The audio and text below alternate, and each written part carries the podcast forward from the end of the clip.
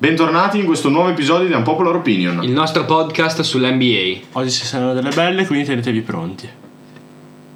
Avremo molti argomenti di cui parlare oggi. Partirei con le finali di conference. Delle finali di conference che vedono a est un eh, match tra Atlanta e Milwaukee, mentre invece a ovest una serie un po' meno combattuta tra Phoenix e i Los Angeles Clippers. Sorprese, entrambe. A inizio di stagione nessuno avrebbe visto quelle squadre lì in finale di conference, almeno Phoenix se ne poteva anche parlare, ma sicuramente i favoriti erano i Lakers, come a est erano i Nets, e nessuno avrebbe visto gli Hawks Utah, superare. Esatto. Utah, Brooklyn a est allo stesso modo, quindi diciamo che un po' per una questione di infortuni, un po' per una questione di partite fuori dalla norma, perché nessuno aveva obbligato, tra virgolette, in gara 6 i Lakers a uscire con i 45 di Booker.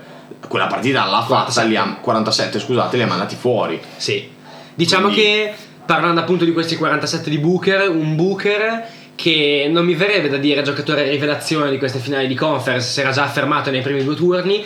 Direi rivelazione di Trae Young che sta facendo 40, 35 tutte le sere e dall'altra parte invece un Paul George molto più leader di quanto il mondo si sarebbe mai potuto aspettare. Sorpresa, sorpresa perché noi... Devo Cos'è chiedere- che avevi detto scorsa volta, Siut? Che era ancora Pandemic P, devo chiedergli umilmente scusa, magari non troppo umilmente perché è sotto 3-1, però non me lo sarei aspettato neanche contro gli Utah. quindi- Io sono sempre stato un fan di Paul George, ma neanch'io, giocatore bellissimo, bellissimo. super elegante, ma neanch'io mi sarei aspettato un Paul George così tanto leader e così tanto influente e partecipe in entrambe le metacampo. Sta facendo, sta viaggiando oltre 15 rimbalzi a partita, che è un'infinità. Sì, sì, è. E sta coinvolgendo tutta la squadra senza Kawhi Leonard. È un compito che a nessuno vorrei augurare. E finalmente rientrato invece dall'altra parte Chris Paul dopo aver saltato le prime due gare per, eh, per protocollo Covid. E Doppia doppia la prima partita. Esatto, menzione d'onore va fatta assolutamente a Cameron Payne. Che ha fatto 29. Dalla panchina ha fatto 29 con 0 palle perse e 9 assist addirittura. È una rivincita per, per il piccolo uomo che era conosciuto solo per i balletti con Westbrook, va detto. Invece adesso si sta prendendo la sua rivincita con la Lega. Dopo aver fatto degli anni a forza di 10 day contract, nessuno lo voleva e quest'anno si sta prendendo la sua rivincita. Un giocatore buono, un tiro pessimo, però Per forma e per, eh, Per forma. per, vista, perché è efficace, alla fine è Esatto. efficace. percentuali altissime. Parlando di tiro possiamo attaccarci subito al prossimo argomento che è Ben Simmons, giocatore anche lodato durante la stagione per la sua ottima difesa e la solidità che stava mettendo rispetto agli altri anni, sta subendo ora pesanti critiche per la pessima performance ai playoff che ha fatto sia a livello di talento sia a livello Eh, mentale è sempre quello. contro gli Atlanta. Tira o non tira? è sempre quello. Tira o non tira? Eh, È una domanda a cui non potremo avere risposta fino alla prossima stagione. Non tira. Eh, obiettivamente non Adesso tira, la ma risposta è che non tira. Più, che, leggevo- più che non tira da 3, non tira. Eh, esatto. Non prende un tiro, Non dal, prende un campo. tiro dal campo. Lui nel Eh, terzo e quarto quarto scompare.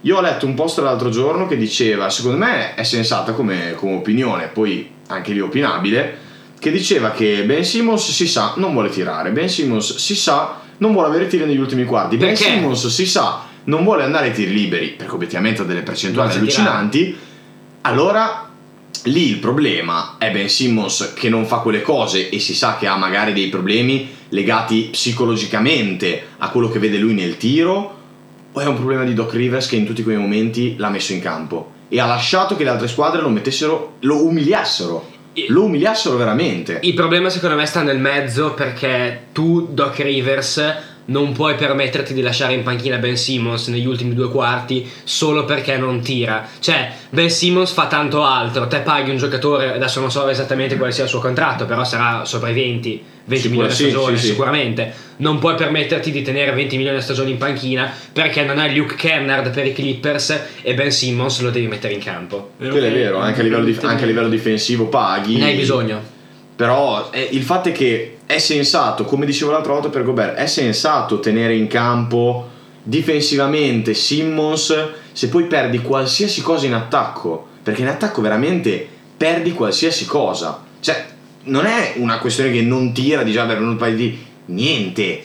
In gara 3, 4 e 5 Niente. zero tiri, anche diciamo, 6 7. diciamo che io trovo abbastanza ingiusto eh, tirare la croce addosso a Simmons quando non ha tirato nel primo turno ma nessuno se ne è interessato perché i, i Sixers tutta- avevano durante passato tutta la stagione. esatto, Ah, ma hai tirato durante tutta la esatto. stagione? diciamo che è comune a Philadelphia cercare di trovare il problema e ad oggi il problema più vicino è Simmons non è l'unica causa dell'eliminazione dei Clips dei, dei, dei anche 76ers. mettendosi nei panni di Rivers hai un giocatore hai avuto una serie facile indubbiamente prima perché hai giocato contro Washington e li batti anche con Simmons che non tira.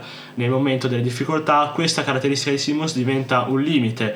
E tenerlo o non tenerlo in campo lì è il 50% perché in difesa ti dà tanto come, tanto quanto come diceva tu ti toglie in attacco o provi a fare un cambio durante la serie, cosa molto difficile, cambi il modo in cui lo utilizzi, lo metti da 4, fai fare il playmaker. Dopo tutto l'anno, altro. però, che accetti che Esatto, tira, non è- puoi- È una cosa Eh, è non molto puoi cambiare un estre- è una sistema di molto gioco in estrema da quel fare modo. durante una gara di playoff. Anche perché mi ricordo all'inizio dell'anno Doc Rivers aveva detto abbiamo provato in allenamento a far giocare Simmons da 4 e da 5, è qualcosa che non è praticabile.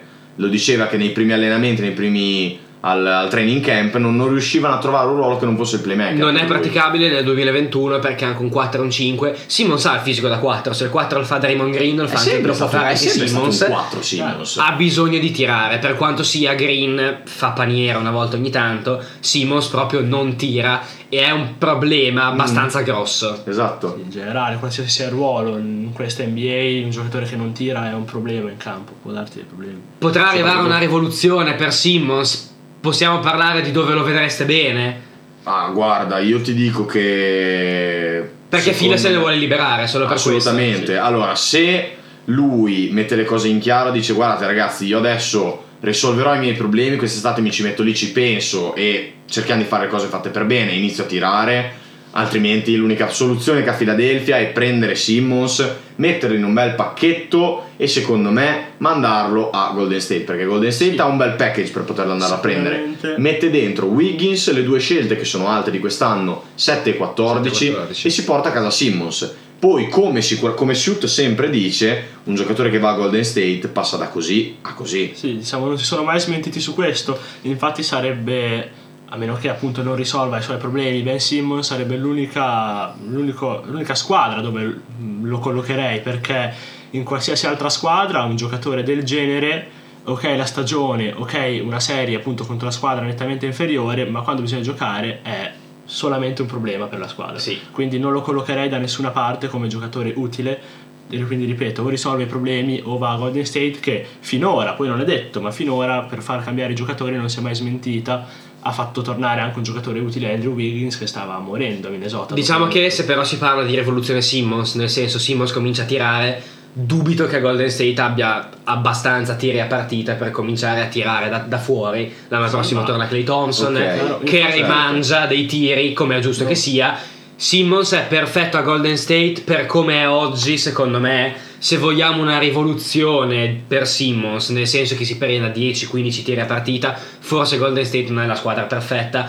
Poi parliamo solo di rumors perché ancora non è niente di certo. Anche perché, se vogliamo dirlo, cioè, obiettivamente il paragone Simmons-Draymond Green è sensato, ma sarebbe sensato averli tutti e due nella stessa squadra? No. Non lo so. Secondo me è qualcosa che può, possono è- farne a meno. Non è sensato avere in squadra Simmons adesso. È vero, o, quello è risol- vero, o sì, risolve, sì, o esatto. risolve i problemi o è insensato in Sì, tutte le squadre. Secondo me la cosa Poi, migliore che può fare fila è parlarne chiaramente, di riguarda, devi risolvere i tuoi problemi e da lì si inizia a parlare di come risolverli, perché non c'è altra soluzione. Al momento, tra l'altro, direi che non c'è nessuno che metterebbe sul piatto una trade per Simmons. No. Assolutamente. Il fatto è che Simmons è oro, però bisogna cambiarlo.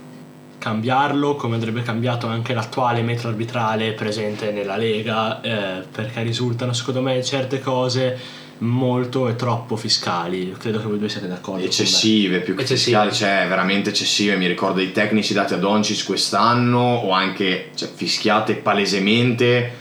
Non necessarie cioè il gioco va lasciato andare. Stanno mettendo dentro regole regole regole per dicono tutelare i giocatori. Mi viene solo da pensare il fatto che non possono neanche più fare del buon e sano trash talking.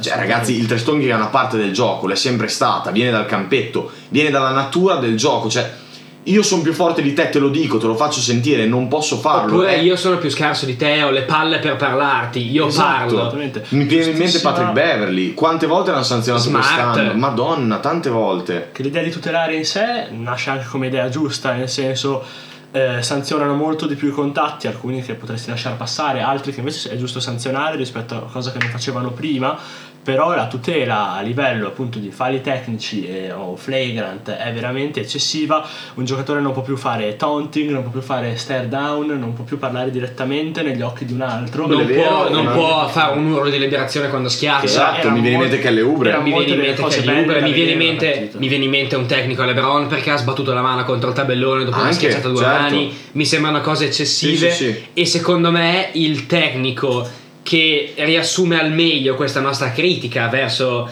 gli arbitri NBA. il sistema arbitrale in esatto, generale. Non stiamo parlando di falli fischiati, ma stiamo parlando di tecnici, secondo me, e di reazioni dei giocatori. Quello simbolo è stato un tecnico dato a Tatum perché ha fatto rimbalzare una palla per terra più in alto della sua testa dopo un, un suo tiro sbagliato. Sono atti di frustrazione dei giocatori che finché secondo me non sono rivolti agli altri bisogna farli lasciar correre. Cioè, Più che altro a me viene in mente che tutti questi stratagemmi che stanno inserendo nel sistema arbitrale per provare a rendere il gioco magari meno duro, perché si può dire che una volta il gioco era molto più duro, con contatti fuori dal limite non sanzionati, però adesso mi viene in mente gente come magari Trey Young, come aveva iniziato a fare Curry, come faceva, Parker. come fa anche Doncic, Parker, che vanno a cercare quelle piccole sanzioni che gli possono portare dei vantaggi. Quindi non hanno, se si può dire, migliorato la situazione,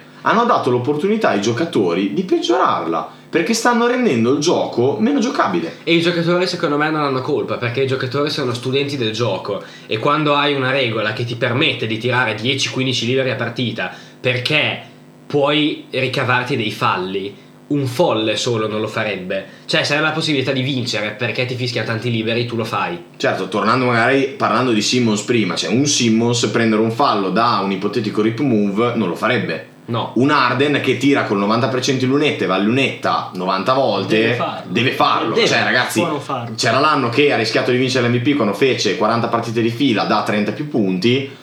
Aveva fatto 30 più punti, ma la maggior parte delle volte non superava i 10 field goal realizzati dal campo. Questo perché? Perché andava in lunetta 20 volte e segnava 20 volte. Non è colpa di Arden però. No, no, no, assolutamente, mai detto che è colpa di Arden. Cioè, mai nel detto. senso, è un gioco non bellissimo, però da- dal punto di vista di un giocatore è il gioco giusto perché Certo, ti permette di vincere. Hai bisogno di due punti, lui trova il modo per fare due punti. Il fatto è che si parla di questo da tanto e ancora non è stato risolto e il fatto che non venga risolto causa molti problemi al gioco perché spesso certe cose che tutti gli arbitri sanzionano, un giocatore si ritrova in una partita dove c'è l'arbitro che invece non le sanziona. Quindi anche questo è un grosso limite e bisognerebbe quindi trovare, lavorarci durante l'off season, eh, Silver o chi di dovere, eh, una metro comune, una regola che diciamo vada a sanzionare tutti i giocatori in ugual modo. Voglio essere critico. Voglio essere critico. In tutte le cose veramente positive che Adam Silver ha fatto, il fatto che magari non stia neanche prendendo posizione su degli evidenti problemi arbitrali, perché alla fine anche gli arbitri fanno il loro lavoro. Ce ne sono alcuni, mi viene in mente Scott Foster, che fanno un po' più i protagonisti, vogliono essere parte del gioco anche loro. Però obiettivamente un- l'unica critica che posso fare è che magari Adam Silver non si sta muovendo per questo. Sì, esatto. Lui è il commissioner e se con tutte le cose positive che ha fatto, questo magari è una pecca nella sua carriera da commissioner. Soprattutto, soprattutto perché finché si parla di giocatori che si lamentano con gli arbitri o allenatori che si lamentano con gli arbitri, fa parte dello sport. Ma quando le società cominciano, a, mm, cominciano ad accusare gli arbitri, a dire che il metodo di arbitraggio in NBA è sbagliato e ad attaccare in generale l'associazione degli arbitri, ci si aspetterebbe Adam Silver eh, chi- più partecipe, esattamente almeno, almeno così. che, almeno che dica Eh, qualcosa. Dice: No, ragazzi, secondo me il gioco va fatto così. Cioè, deve dire qualcosa, È non giusto. può essere in totale silenzio. L'idea di lasciar correre gli arbitri e si sa che gli arbitri possono sbagliare è giustissima, però ora la situazione è diventata troppo grande per non fare niente. Appunto, l'idea di base ci sta, sei il commissioner, dici fan e giocatori si lamentano degli arbitri, lo fanno da sempre, però adesso è qualcosa che rovina il gioco, sono regole brutte. Sì. Voglio buttare benzina sul fuoco, ragazzi. Io dico che abbiamo parlato finora di fischiate. Io aggiungerei una non fischiata che è clamorosa, secondo me. La regola dice puoi stare in lunetta 10 secondi.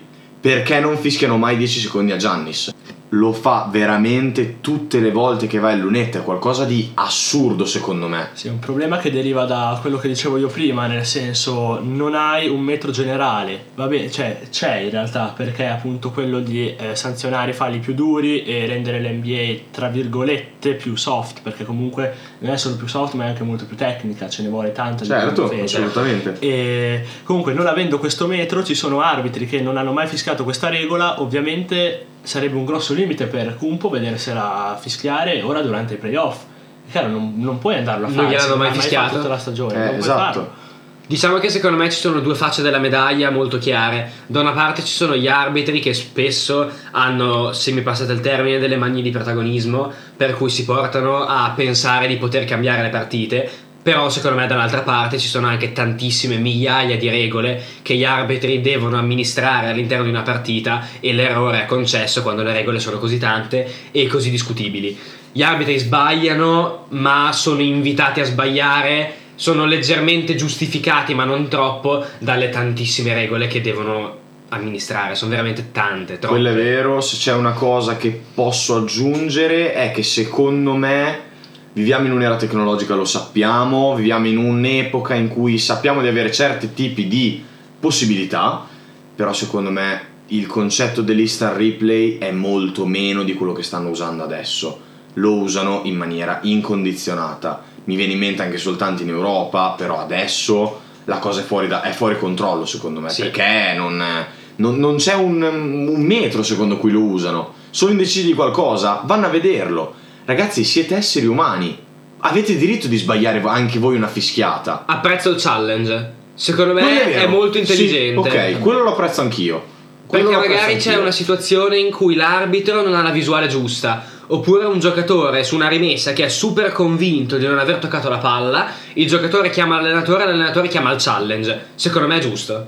Assolutamente. Comunque parlando delle regole sui falli eh, alla difesa, eccetera, sono cose su come appunto hai detto te, sono tante e difficili da controllare. Dove si potrebbe fare qualcosa è, diciamo, la motivazione che ci ha spinto a parlare di questo è i tec- sono i tecnici e la totale abolizione del trash talking.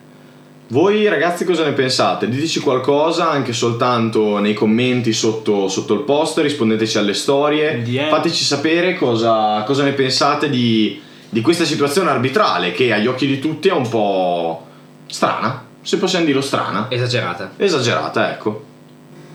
Un nome, una certezza, è arrivato il momento delle nostre unpopular opinion di giornata. Parto con la mia unpopular opinion che cominciai a pensare durante il primo turno e che non era così, era ancora più unpopular durante la stagione regolare, ma che secondo me potrebbe prendere piede con le ultime partite di playoff. La mia unpopular opinion di oggi è che Middleton è un giocatore alla pari di Giannis. Non è più Robin per il Batman di Antetokounmpo, è un giocatore alla pari, è un giocatore meraviglioso che in qualsiasi altra squadra potrebbe essere, o anche a Milwaukee, potrebbe essere trattato come primo violino. Se Grandissimo tu- giocatore. Se tu lo metti alla pari, io mi sento magari di smentirti, andarti un andare un po' oltre, io lo metterei anche sopra. Perché se ci pensi, comunque alla fine i problemi di Giannis ci sono, ci sono sempre stati, e soprattutto quest'anno non è mai stato così evidente, è Middleton che li risolve. Quando Giannis ha dei problemi, adesso è Middleton che li risolve. E non è più un quando Giannis ha dei problemi. Si sa già, sono i problemi di Giannis, adesso è un quando Middleton ha dei problemi, perché Milwaukee va molto in difficoltà quando Middleton tira male, quando Middleton gioca male. Ah, piuttosto, diciamo, preferiscono che giochi male Giannis delle due. Era infatti il grosso limite di Milwaukee gli anni scorsi, l'assenza di Middleton ai playoff. Sì. Eh, non è poi così scontato dire che sia alla pari o anche sopra. Ha dimostrato di essere uno che può fare tranquillamente 35-10 nel momento del bisogno con continuità. È anche vero dire che gioca con Antetokounmpo, che è un accentratore, per quanto abbia dei limiti al tiro, eccetera, fa sempre i suoi 40-15, quindi è chiaro che Middleton riesca a trovare dello spazio, magari con una stella che puoi marcare in maniera diversa da Kumpo, non riuscirebbe a fare tutto quello che fa adesso. Quindi non è scontata come parere, per quello che sta succedendo ora, per il livello di Middleton, però assolutamente sono d'accordo, eh, si sta dimostrando alla pari. Ricordiamoci sempre che stiamo parlando dei problemi di Yannis quando Yannis fa 30 e 15 tutte le sere. Esatto. Cioè, sono problemi. Fa un po' ridere, Esatto, un po' ridere. esatto. sono problemi relativi. Diciamo che quello che manca a Antetokounmpo è che fa quelle cose lì senza magari mordere la partita quando conta. Perché non è un giocatore da questo talento infinito da poter dire abbiamo bisogno di fare 10 punti di fila, li faccio. Non ha questo, secondo me, non ha questo talento qua. Non è KD che entra in partita e dice ve la chiudo non, non, è capace di farlo, ma perché fondamentalmente non ha bisogno di farlo quando c'è Middleton che lo fa per lui. Secondo me sono due giocatori a oggi alla pari perché Middleton sta facendo una stagione perfetta, dei playoff ancora meglio. Posso dire se proprio allora dobbiamo essere così positivi su questi due, io direi che si completano. Sì. Perché Middleton è esattamente quello che Giannis non è. Giannis è un atleta, Giannis è un giocatore magari da post basso se vogliamo metterlo con poco tiro Middleton è un giocatore elegante, pulito, con poco atletismo che si costruisce le sue cose in maniera meno atletica, in maniera molto più tecnica, più elegante, più bella da vedere Giannis è più sporco, però Giannis alla fine è un giocatore di potenza, non può essere anche bello da vedere, cioè sarebbe un controsenso. Non è, non è Giannis dopo? Secondo me è giusto dire che si completano come giocatori. Io volevo invece parlare dei limiti della testa di Luka Doncic. Per quanto sia un giocatore infinito, anche a livello di visione di gioco, sa fare tutto, non parla infatti di intelligenza sul campo, ma fuori, perché ho sentito che nella vicenda a Carlisle uno dei motivi che ha spinto il coach ad andarsene è stato anche il pessimo atteggiamento di Doncic, il non lasciarlo parlare durante i time out tutte qualità negative di un giocatore che lo stesso LeBron James veniva criticato negativamente quando lo faceva, nonostante appunto l'immensità di quel giocatore. E veniva, detto, veniva detto che era LeBron l'allenatore e non esatto, più l'allenatore. Veniva visto, come, veniva visto come limite, quindi deve essere un limite anche di Luca Doncic. Il fatto è che è un limite che si sta già manifestando al secondo anno. Diciamo che Non- quel che mi viene da dire è che la critica. Esatto, terzo anno. Quel che mi viene da dire è che la critica verso LeBron, LeBron allenatore, LeBron general manager era rivolta verso un LeBron che prende in mano le partite anche da allenatore, se me lo passate, Mhm. e le decide. Vedo l'atteggiamento di Doncic nei confronti di Carlisle. Come un bambino capriccioso. Esatto, un un, po' più. Cioè, quello di Doncic è più un capriccio piuttosto che una consapevolezza di poter guidare la squadra. Cosa che cioè, è una consapevolezza che dovrebbe avere alla fine. E ha, quindi- 20 ha 22 anni, ha tempo di migliorare. Certo, non stiamo dicendo che Doncic è bruciato, anzi, tutt'altro, solo perché ha un piccolo problema. Però sì, non- a livello di... su quelle cose lì non- è una parte dove non va esaltato. Veniva esaltato in tutti i campi, ha invece mostrato un limite Esatto. da quel punto Sarà di il giocatore più giovane di sempre ad aver fatto andare via l'allenatore perché si era lamentato durante il out. Esattamente.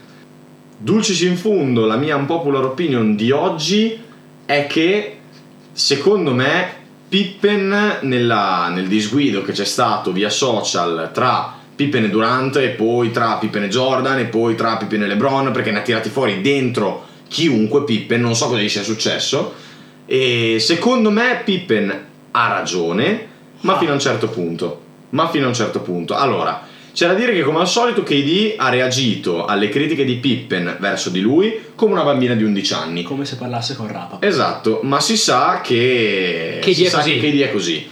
L'unica cosa che mi viene da negativizzare della situazione che c'è stata, perché tutti si sono schierati contro Pippen alla fine, che è stato forse troppo critico. Secondo me però ha ragione, perché quello che ha detto non è sbagliato.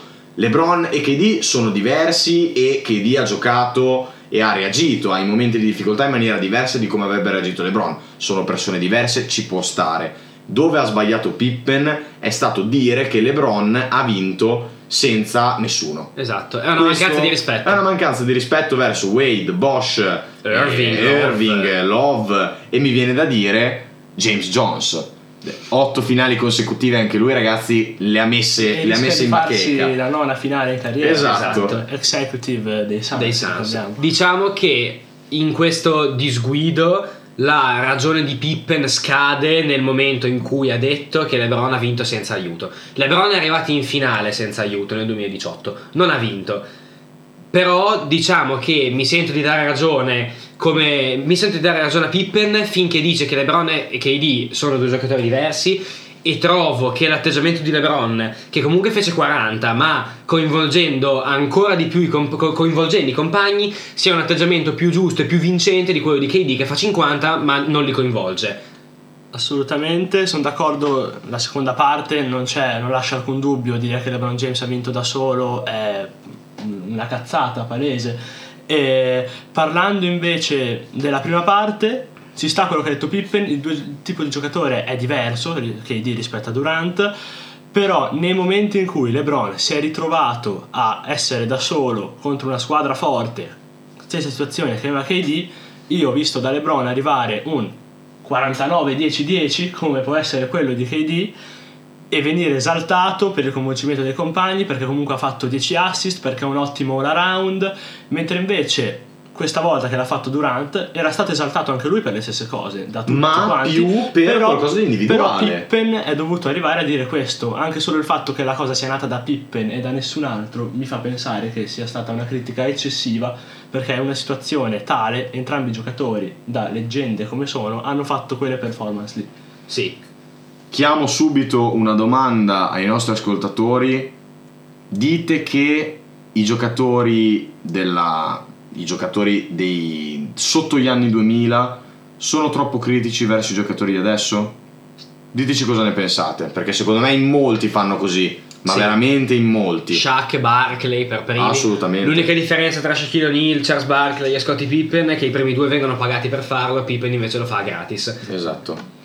Bene ragazzi, anche per oggi abbiamo chiuso, abbiamo trattato molti argomenti, diteci, diteci cosa ne pensate, Simmons tirerà o non tirerà? Gli Domanda che arbitri, vi facciamo. gli arbitri cambieranno o non cambieranno? Scottie Pippen tornerà sul campo da basket? Eh, La questa- schiena? La schiena come sta? Come sta Scotti? Come sta la schiena? non so Eh, ci sono tante domande ragazzi, fatecelo sapere nei commenti, scriveteci sulla, papula- sulla pagina dell'Unpopular, su Instagram o anche su, su Spotify, fateci vedere che comunque l'episodio vi è piaciuto, speriamo che vi sia piaciuto. Un grande saluto da Tube, Shoot E Macca. ciao a tutti!